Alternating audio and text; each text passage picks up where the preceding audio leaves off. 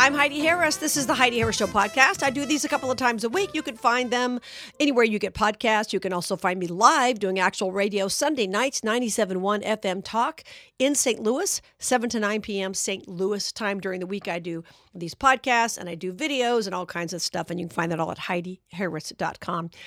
Last Sunday night on my St. Louis show, I was joined by a veteran police officer, 24 years police officer, eight years in the Marine Corps, still teaching tactics and things like that to recruits. He's an amazing person, and I wanted his perspective on what happened with Tyree Nichols. And I talked to him a little bit on Sunday night, but then I talked to him on my headlines with Heidi videos that I do on Rumble. So I wanted you to hear the audio of it because some people just do podcasts, they don't necessarily do the videos.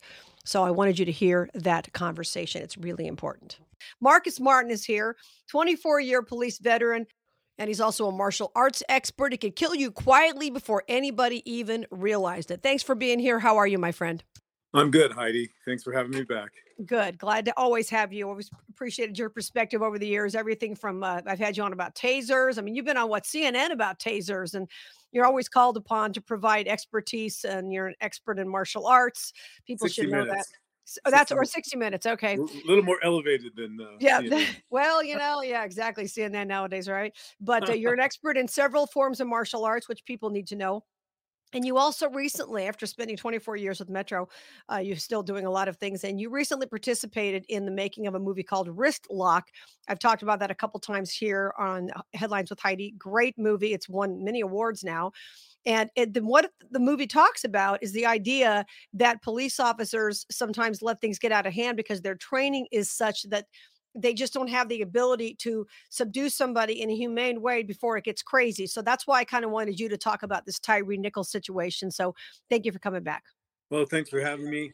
The the video is heartbreaking, uh, mm-hmm. beyond heartbreaking. It's it's mind numbing that professional law enforcement uh, officers would conduct themselves in this way uh, and, and in a simple in custody matter. Now, as I said to you uh, last night, it's not easy to take somebody into custody custody that does not want to be in custody. Right. we got to prove this point years ago when we had media in for a school at Metro, and we picked the smallest officer we could find, and we had several media professionals try just to get his hands behind his back, and he was going to give them mild re- resistance, and they were shocked at how hard it was to get somebody into custody. Right. And this this is not somebody who this person didn't have something to lose. He's just an officer in a scenario. Uh, now, somebody who's going to go to jail or, or, or whatever is going to happen, they've got more to lose. They're they're going to be more of a fight. But this video, there's just not an ounce of justification anywhere in this video to be found, and yeah. uh, it, it, it's it's it's just it, it speaks to uh, maybe that department's level of training because this is just flat incompetence, Heidi. This there's no other way to put it. It's incompetence. Uh, armbar, when you have the suspect's arm even against their will, an, an officer who's competent should have been able to get that arm behind his back. We've got four officers. It may take some work, but they should have been able to get his arms behind his back. I don't see any credible evidence that they were doing that. You're holding the guy up, he's standing trying to get away, and you're beating him. Mm-hmm. Uh, I, there's just there's as I said earlier, there's not an ounce of justification in this. It's outrageous. And one of the uh, videos that I saw, I've seen three or four. I don't know how many, but maybe there are others out there. One of them showed a police officer. It was his body camera running, running, running to the, you know a block or so to the event, and then he runs right up, and just kicks the guy in the head. I mean, like a street thug, like it's a street fight. Uh, you know, it's stunning because the public looks at this and says, "Well, what are we paying for here?" And that's where the ridiculous. right the ridiculous uh, defund the police notion came from that society's going to be better without police. Well, we got four, five morons now that kind of prove their point. With now, I've taught cops cops to kick because there's times when a cop can kick you. There's times mm-hmm. where a cop can punch you. And let's let's get this straight right now.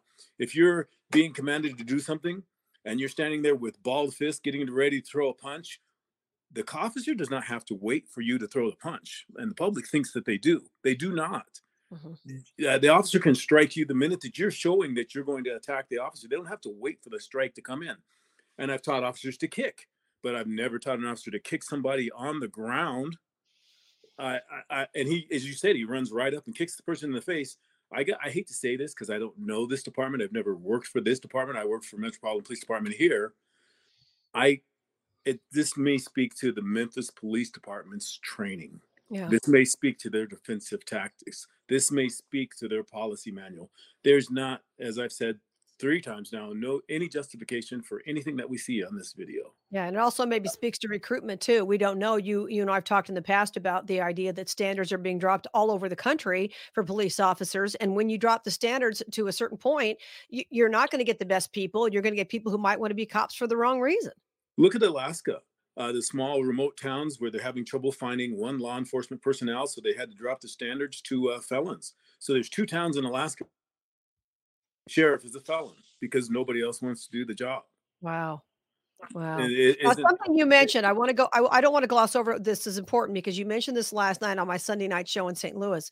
You mentioned the idea that media uh, people, and I, I, I guess I'm considered part of that, uh, beat up police officers. You know me, you know I'm pro cop, but a lot of people in media want to beat up the cops, second guess everything they do, and that's another contributing factor to the dis, the the uh, difficulty in recruiting police officers. Well, absolutely. As I said last night, when you continue to denigrate the profession, you continue to run it down. You can, and and and, and you're a moron if you group all cops uh, as, Of as course, all, all as the same- anybody, all blank or blank. It, it- you're a Yeah, yeah. moron if you say that about anybody, any color, any religion, any Very you know true. anything. It's ridiculous. Any profession, of course. Yeah, uh, very true. I, I don't know. I, I, I still come back to, to, to being stunned on this one. My last point just got away from me, but I do want to go to uh, what what did you just last say? That last comment. Well, we were just made? talking about trying to recruit police officers and how difficult Yes. it is when everybody's second guessing you and every every decision you make is wrong. You were you were telling me uh, the other day that you had talked to somebody who had said, I, "Why would I want to be a cop? Every decision I make is going to be wrong."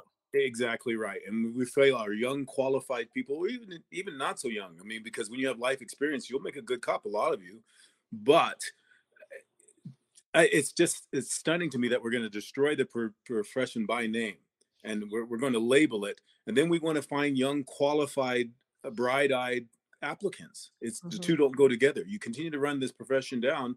The qualified applicants say, "Oh, I'm going to go do something else. I'm not going to. I don't want to be a cop. Why do I want to do that?"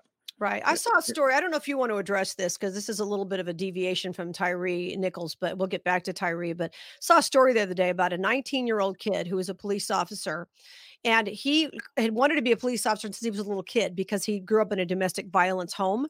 And the Mhm. police came more than once and he always felt that they were had you know had his best interest and they were really a calming influence and he really liked what they did so he became a cop and then he gets on facebook 19 years mm-hmm. old and he, i'm sure you saw the story and he says something about gay marriage you know marriages between a man and a woman and the department didn't fire him but he quit because he realized that they were going to give him a hard time. Now the interesting thing to me and i talked about this on my show the other day the interesting thing about this case to me is the police department tried to say, well, if you say something about biblical marriage, then you can't be fair to LGBTQ people. Now that's not fair because you you are not a uh, you're not a drug addict, you're not homeless, you're not all kinds of things. You deal with people from all walks of life every single day and being a police officer isn't about wow, I agree with your lifestyle. It's about I'm going to protect your rights.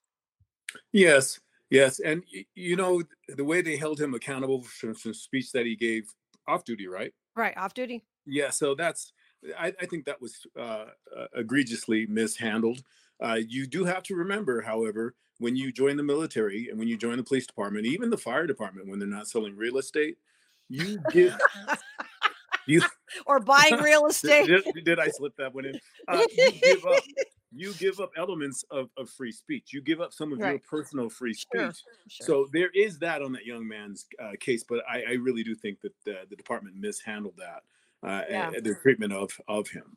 But I, mean, just he- think the larger issue is that you, we, you you are not a criminal, but you are forced as a police officer to deal with the criminal element every single day, and professionals deal with people whose lifestyle they don't agree with every single day. That's the majority of the contact you have with people. Exactly right. I, I wish I, I I wish that I could go back in time and show the public some of the capers that you've been on from people whose lifestyle is not yours, whose lifestyle is vastly different from yours. And you still have to walk in there and and, and handle the situation without your biases.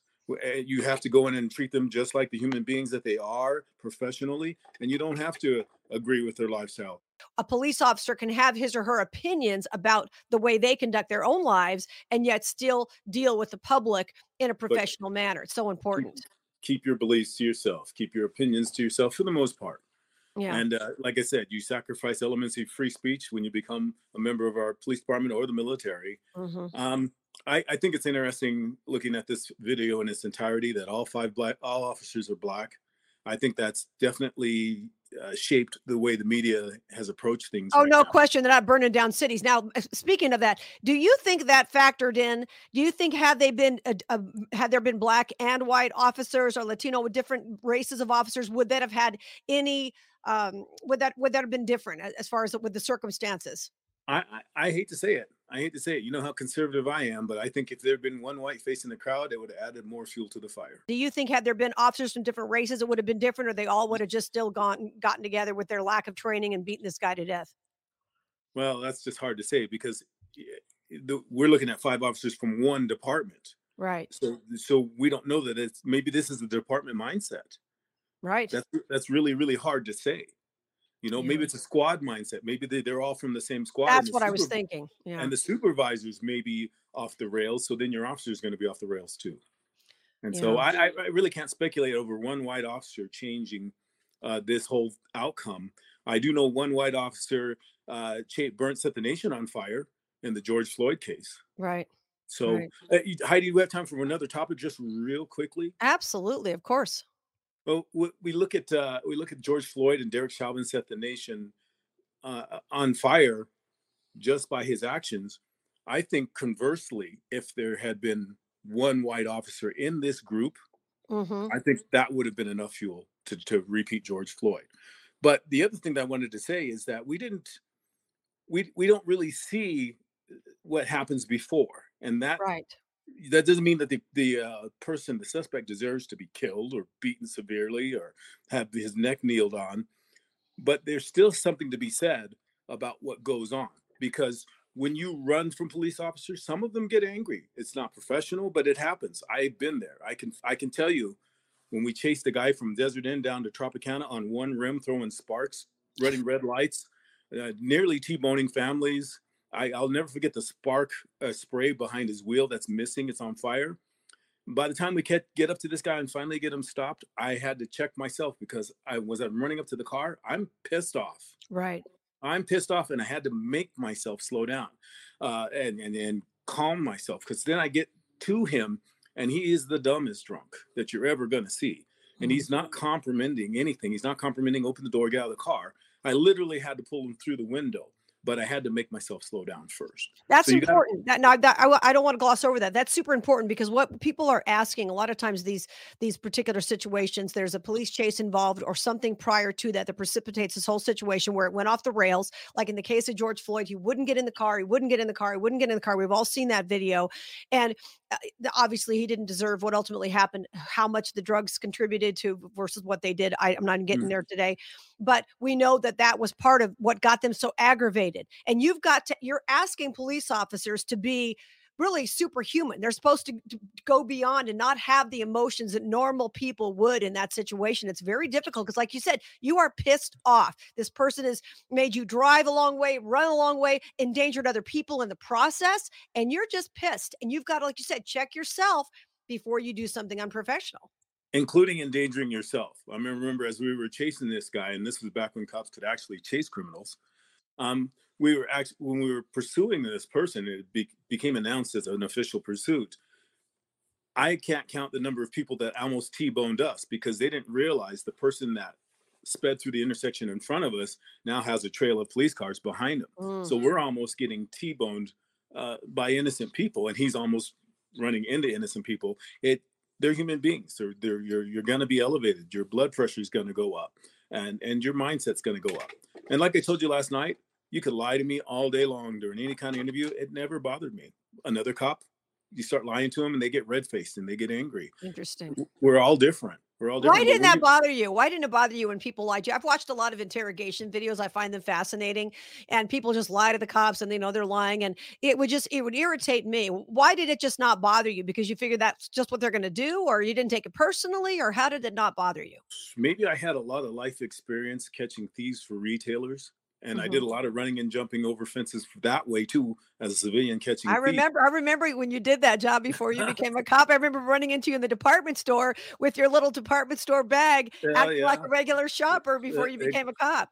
Yeah, exactly, exactly. So I had a lot of interview experience there, and people lie to you there too. The people that lie to police, they, they lie to pretty much everybody, and so I got used to that, and I figured that was just part of the job. I'm getting paid for you to lie to me, and besides, I, I, I thought I was a good enough interviewer that I was going to get to the truth anyway. Right. And uh, so that didn't bother me, but that it was very perilous hopping fences. Uh, you know, even as a civilian trying to catch thieves, it was it was more perilous. I didn't have a weapon. Right. And uh, eh, I guess got used to that. It was my life experience that lent itself to to aid me as a police officer. So when people started lying to me, I figured I was going to get to the truth anyway. And besides, mm-hmm. if the evidence is strong enough, the interview is just really ornamental. Right. Doesn't matter. You know? It's a formality. We already know what's happening. We've got the and, DNA or we've got other evidence already against you. Smart, we just want to hear your we just want to hear you twist in the wind here a little bit. Exactly. And smart Crips were, were smart enough to know this is America and you don't have to right. uh, talk talk to me. But you know, now we don't look like America with uh with cops like this. We just don't we don't we don't look we don't resemble America at all when you're walking right. up to a suspect and kicking him in the face on the ground. No, you know what's so sad about these kind of situations? By the way, folks, if you're watching, we're speaking with Marcus Martin. He spent 24 years with Metro Police Department, which is one of the best in the country, and that's in Las Vegas. And you know, not only are you dealing with the people in Las Vegas, the two million in Clark County, you are dealing with 40 million visitors a year, and that is something that most police departments in the world can never claim to be able to have to handle. Yeah, and God bless all of the security folks in all these casinos. You guys worked hand in hand. All, you know, that's what you do every single day because of all the uh, people who are in the hotels, and they have all great security forces. So it's a, it's very, it's very, uh, it's a very tough situation. So I, am just wondering because I, have heard, and I, I come at this from a white person's perspective. All right, I don't have another perspective on this. I've heard people say, "Oh, I've had the talk with my son." Right? They've got a young black man in their family and they'll say, I've had the talk with my son. Or people see this and they've got a young black, uh, you know, child and they'll, they're terrified of the cops, which they shouldn't be because cops have contact with people all day long of all races and nothing happens. What do you think this does for that situation? Oh, only bad things. Only bad things. And we and it, it, it behooves us to say to anybody listening out there now, don't just based on this event or any other event, don't just take off running because you're scared. Just don't do that. mm-hmm. Um, this this is the exception and not the rule. And uh, what you should do is just follow lawful commands. Uh, and notice my verbiage: lawful commands. If a command mm-hmm. sounds bad to you, it doesn't feel lawful, then ask for a supervisor. Most credible, accredited agencies have a policy where if a subject asks for uh, the arrival of a supervisor or to speak to a supervisor, the officers have to comply and, and, get that supervisor to the scene along with names p numbers badge numbers where the department has. Right. those officers need to provide those things. But for anybody listening right now especially young folks right now don't don't base this event on how you're going to conduct yourself in the future.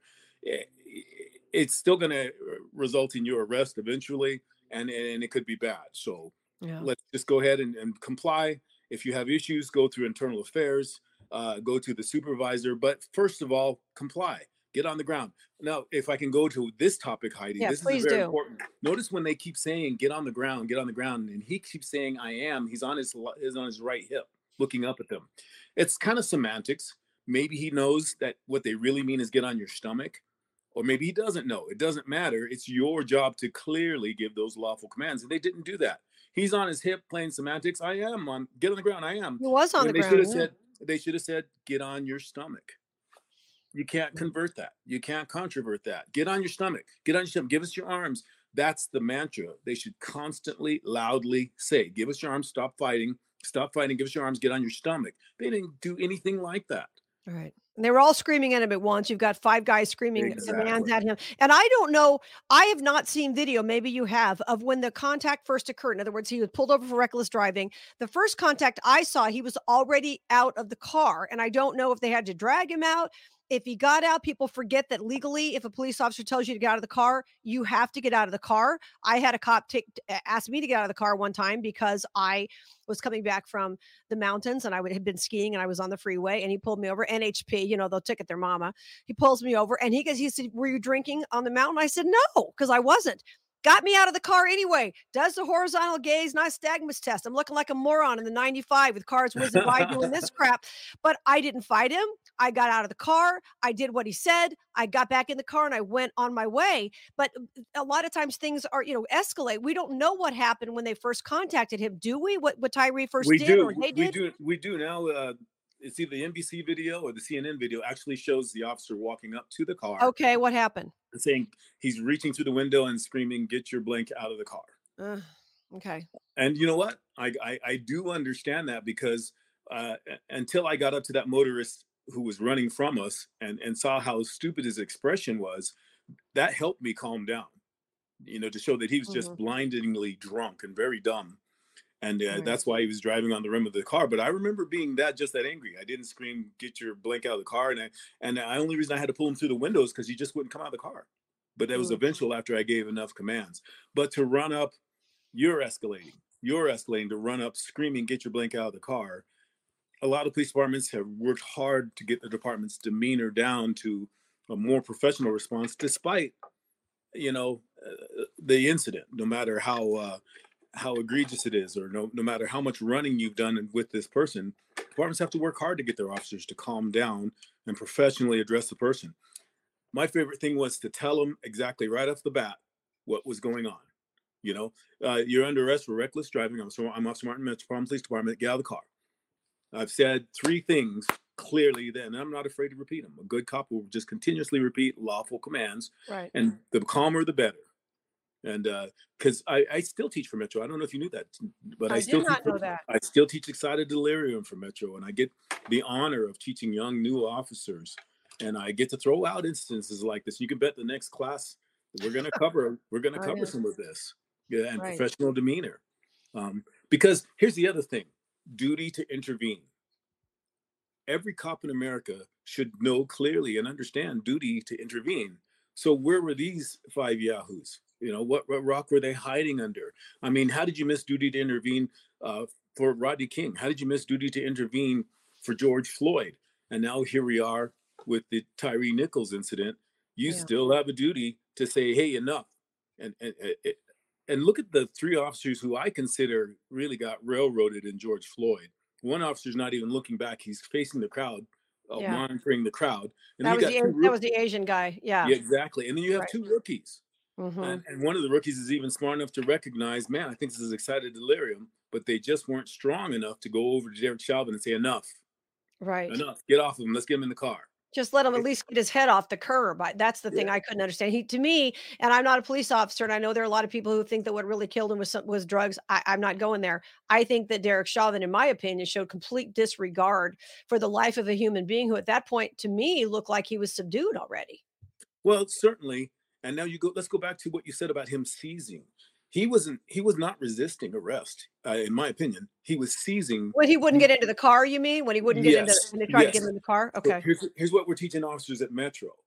We're looking at the, the arrest report and we're pointing out that he's he starts seizing flat as a board and behind the wheel. Now, obviously, you're L shaped, you're seated and behind the wheel, but he Mm-hmm. Was seizing up flat as a board as soon as they opened the car door. That's Mm. drugs coursing through your veins. Now, Mhm. now I do point out that a qualified, credible coroner, a pathologist, actually showed the substances that caused his behavior, the methamphetamine and the fentanyl. Mhm. Right? And so when he's seizing, I point out to officers that it's not that he will not obey, it's that he cannot obey. Mhm. Got it. Big- and he's a huge big guy too. George Floyd was what six six over was six A feet. Yeah, a- a huge large guy. man. But they had the opportunity to recognize that he can't obey. He, he's not even processing. Okay. Look at the gibberish that he was spitting out. Right. Now it goes to we have to say also that Derek Chauvin and, and George Floyd knew each other and hated each other passionately for 17 years. Mm, okay. Their former boss pointed that out. Even the liberal media covered that for a few seconds. So the other rea- reality to the George Floyd situation is that he hated, he hated George Floyd. Derek Chauvin did, and uh, I think Derek Chauvin would have knelt on his own mother's neck if she pissed him off. I really do. Look Yeah. at the, imagine the pic. You can still see the picture of his face Oh yeah, you in, can in see your it. mind's eye. Zero When regard. for When you look at his eyes, he's looking at the people filming him. He's looking right at them. Doesn't care. He Mhm. does not care. Right. He, or he thinks they're too stupid to understand what they're seeing. Right. So Yeah. the duty to intervene thing is what really hurts my heart on this one. That in this day and age, in, in 2023, the one guy's milling around the car. I don't know what he's doing. He's not. He's not intervening. He's not Mm. participating, but he's not intervening. Right. And then you got these people beating this human being senselessly, and it never dawns on you that your career is going to be impacted. It never dawns on you. It doesn't matter. There's witnesses or cameras. You should be conducting yourself as if nobody's watching. I mean, as if somebody's watching all the time. well god's watching all the time also you know the thing that's so amazing to me is that you you know these people are doing this but it's just eh, it's just it's stunning that they don't really care like you said they just don't care what happens to them and they just they see people filming them my question has always been what if somebody hadn't filmed that Well, that's true too. wow That's true. We- We'd have a we'd have an in custody death with uh, facial uh, bruises, lacerations, bumps, and all that, and and people And shrugging their shoulders. right nothing would have happened Man, right that that's hard to say. You know, there's more and more people coming forward, even on departments. There's more whistleblowers. That's hard to say. One thing I noticed with Metro, there's no thin blue line that I saw. You know, there, it, and as I told you last night, there maybe was a line f- forming in internal affairs to discuss what you did, but but there's no thin blue line as far as I'm going to throw away my mortgage to lie for you. I'm not going to lie Mhm. for you.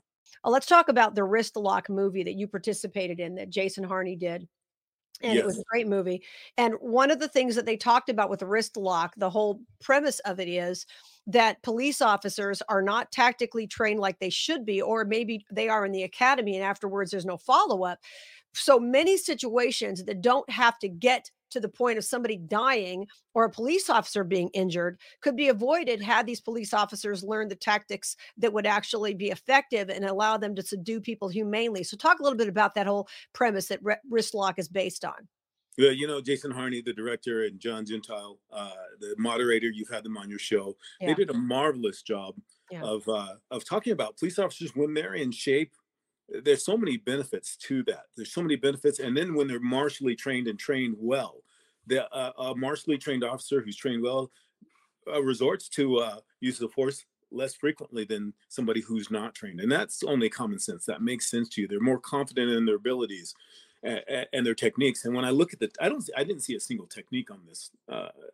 Yeah, I saw three Nichols thugs kicking him in the face and swinging their what do they call it? Windmilling when they're swinging their arms around. It was just crazy land. No tactics there. Precisely heidi and and so when when a trained person looks at this video they say well you had an armbar right there you could have simply folded his arm down got it behind his back instead you're holding it so your fellow officers can beat him Yeah. so. I, I think jason harney proved a, a- an amazing point that in shape officers use uh, wrongful use of force less frequently uh, in shape officers again are more confident present themselves and also criminals conduct themselves differently around officers who present themselves better right. Okay, Right. You know, they're testing your professionalism, and when they see it's not there, then they're gonna go. They're gonna go far and wide with it. So Right. uh, I, the movie uh, covers a lot of points of, as far as departmental attitudes. Departmental attitudes should be better towards teaching cops and keeping them in shape because then their insurance costs are lower. Mhm. Um, so I, I have to wonder about the Memphis Police Department's one physical fitness programs, if any. Two, certainly about their defensive tactics because we don't see an inkling of defensive tactics here. And, and and by the way, no fight is clean. No fight is you know like you see martial arts on TV. They throw a roundhouse kick and that's it. It's over. Or they don't get hit or anything like that.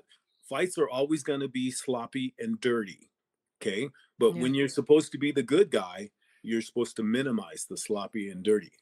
Yeah, absolutely. So what what's the what's the takeaway here? What what do we do better? We we hire better, we train better. Uh, Uh, yeah, you know, you, you, you know what? Uh, that uh, police need to be trained better. How long have we been hearing that? Forever. Um, it's always gonna it's it's always gonna be this way. I hate to say that. It sounds pessimistic, but it's always gonna be this way when you have human beings involved. And when you have human beings who want to disregard the rules, then at least the system is working. The department did a good job. They did a good job in a horrible situation of realizing this is egregious violation and that they needed to be fired. I commend the chief for doing that. But the takeaway is the system actually works. Nobody's going to like hearing me say that. But the system works. Four or five people went south, ob- disobeyed the rules, and now who's going to pay their mortgage? Well, I don't know. Maybe maybe some people are going to say who cares. The point is now these five families don't don't have that breadwinner, don't have that mortgage, but and they deserve it. They ran into this. The takeaway is that at least the system works. And people are going to disagree with me. It's going to piss people off, but it does. These people are out of law enforcement.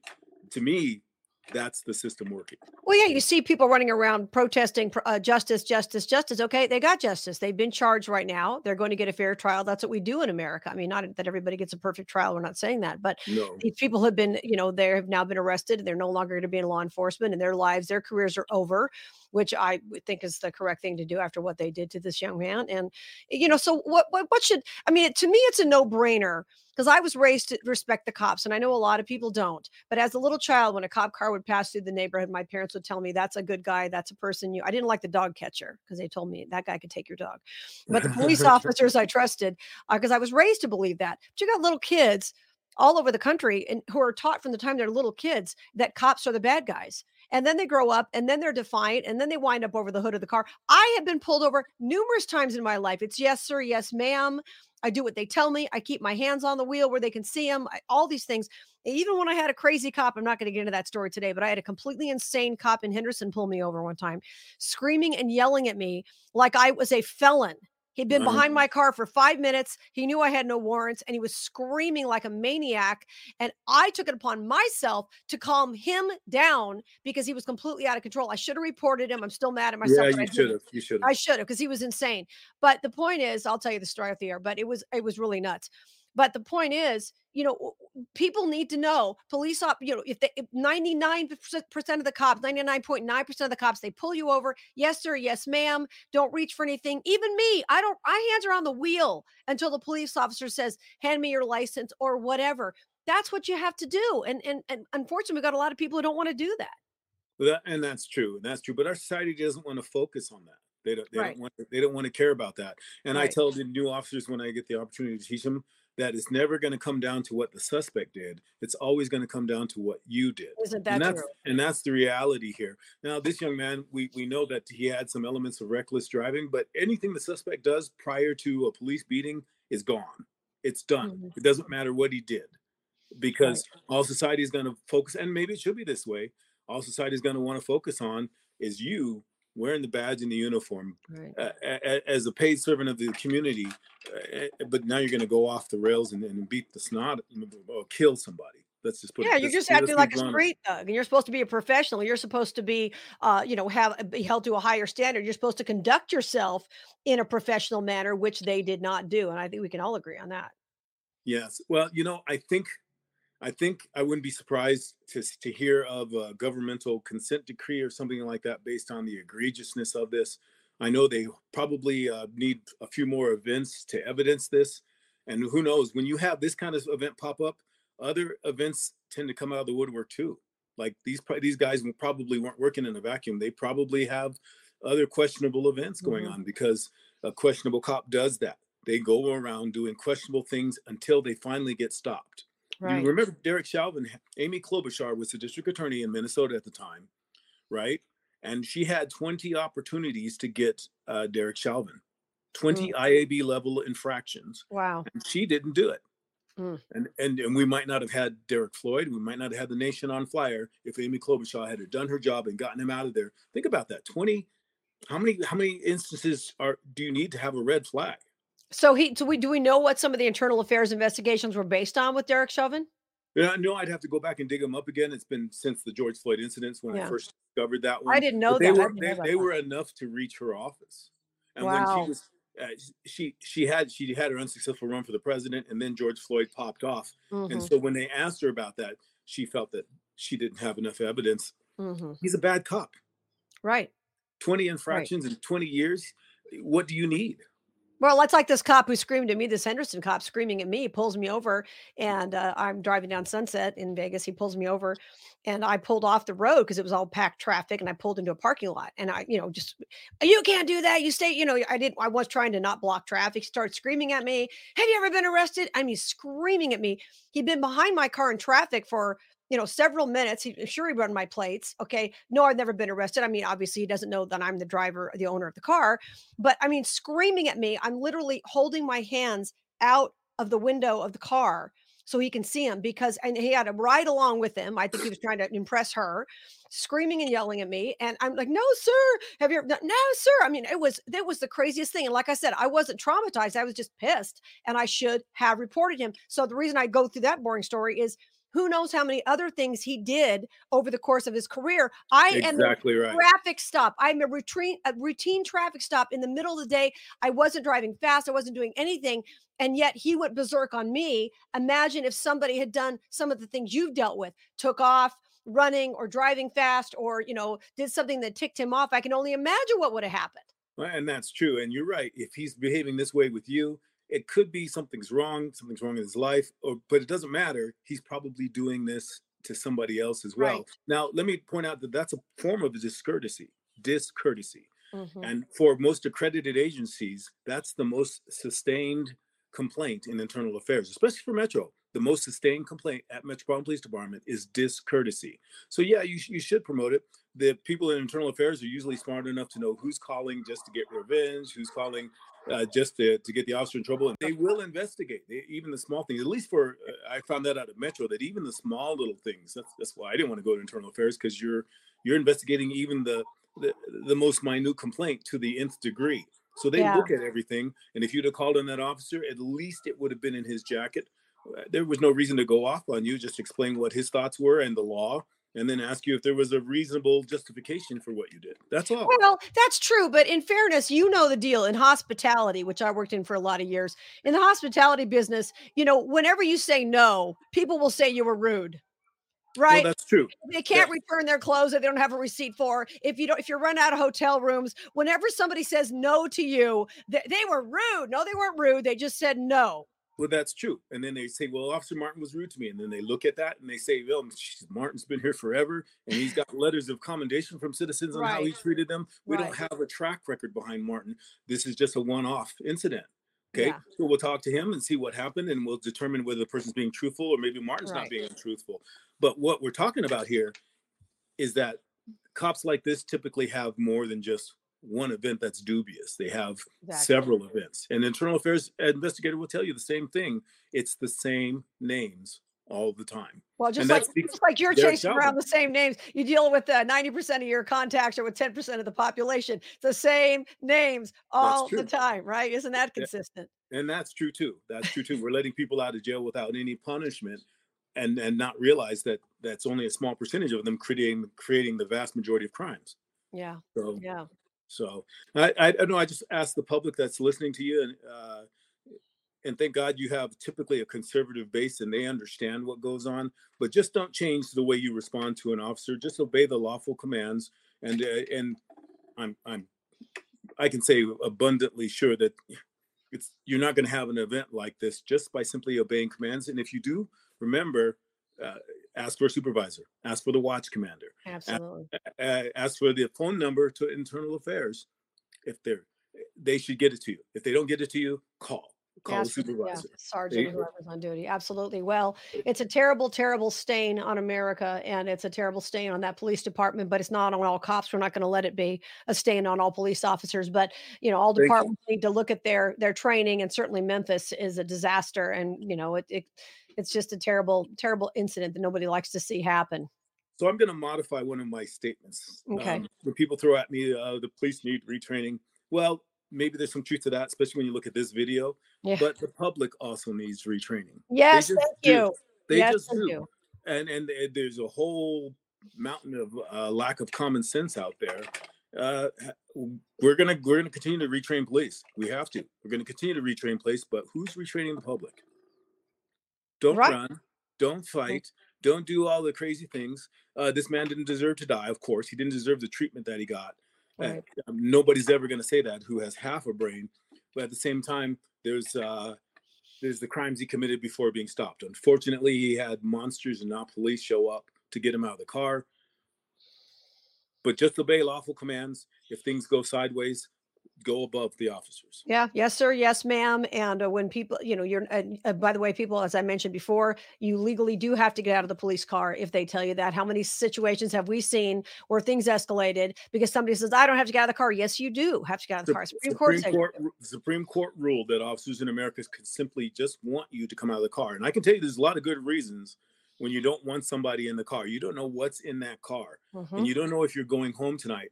So it's not an unreasonable request. And yeah, you don't have the right to argue that one. Again, the Supreme Court sustained that an officer can simply want you out of the car, and that's it.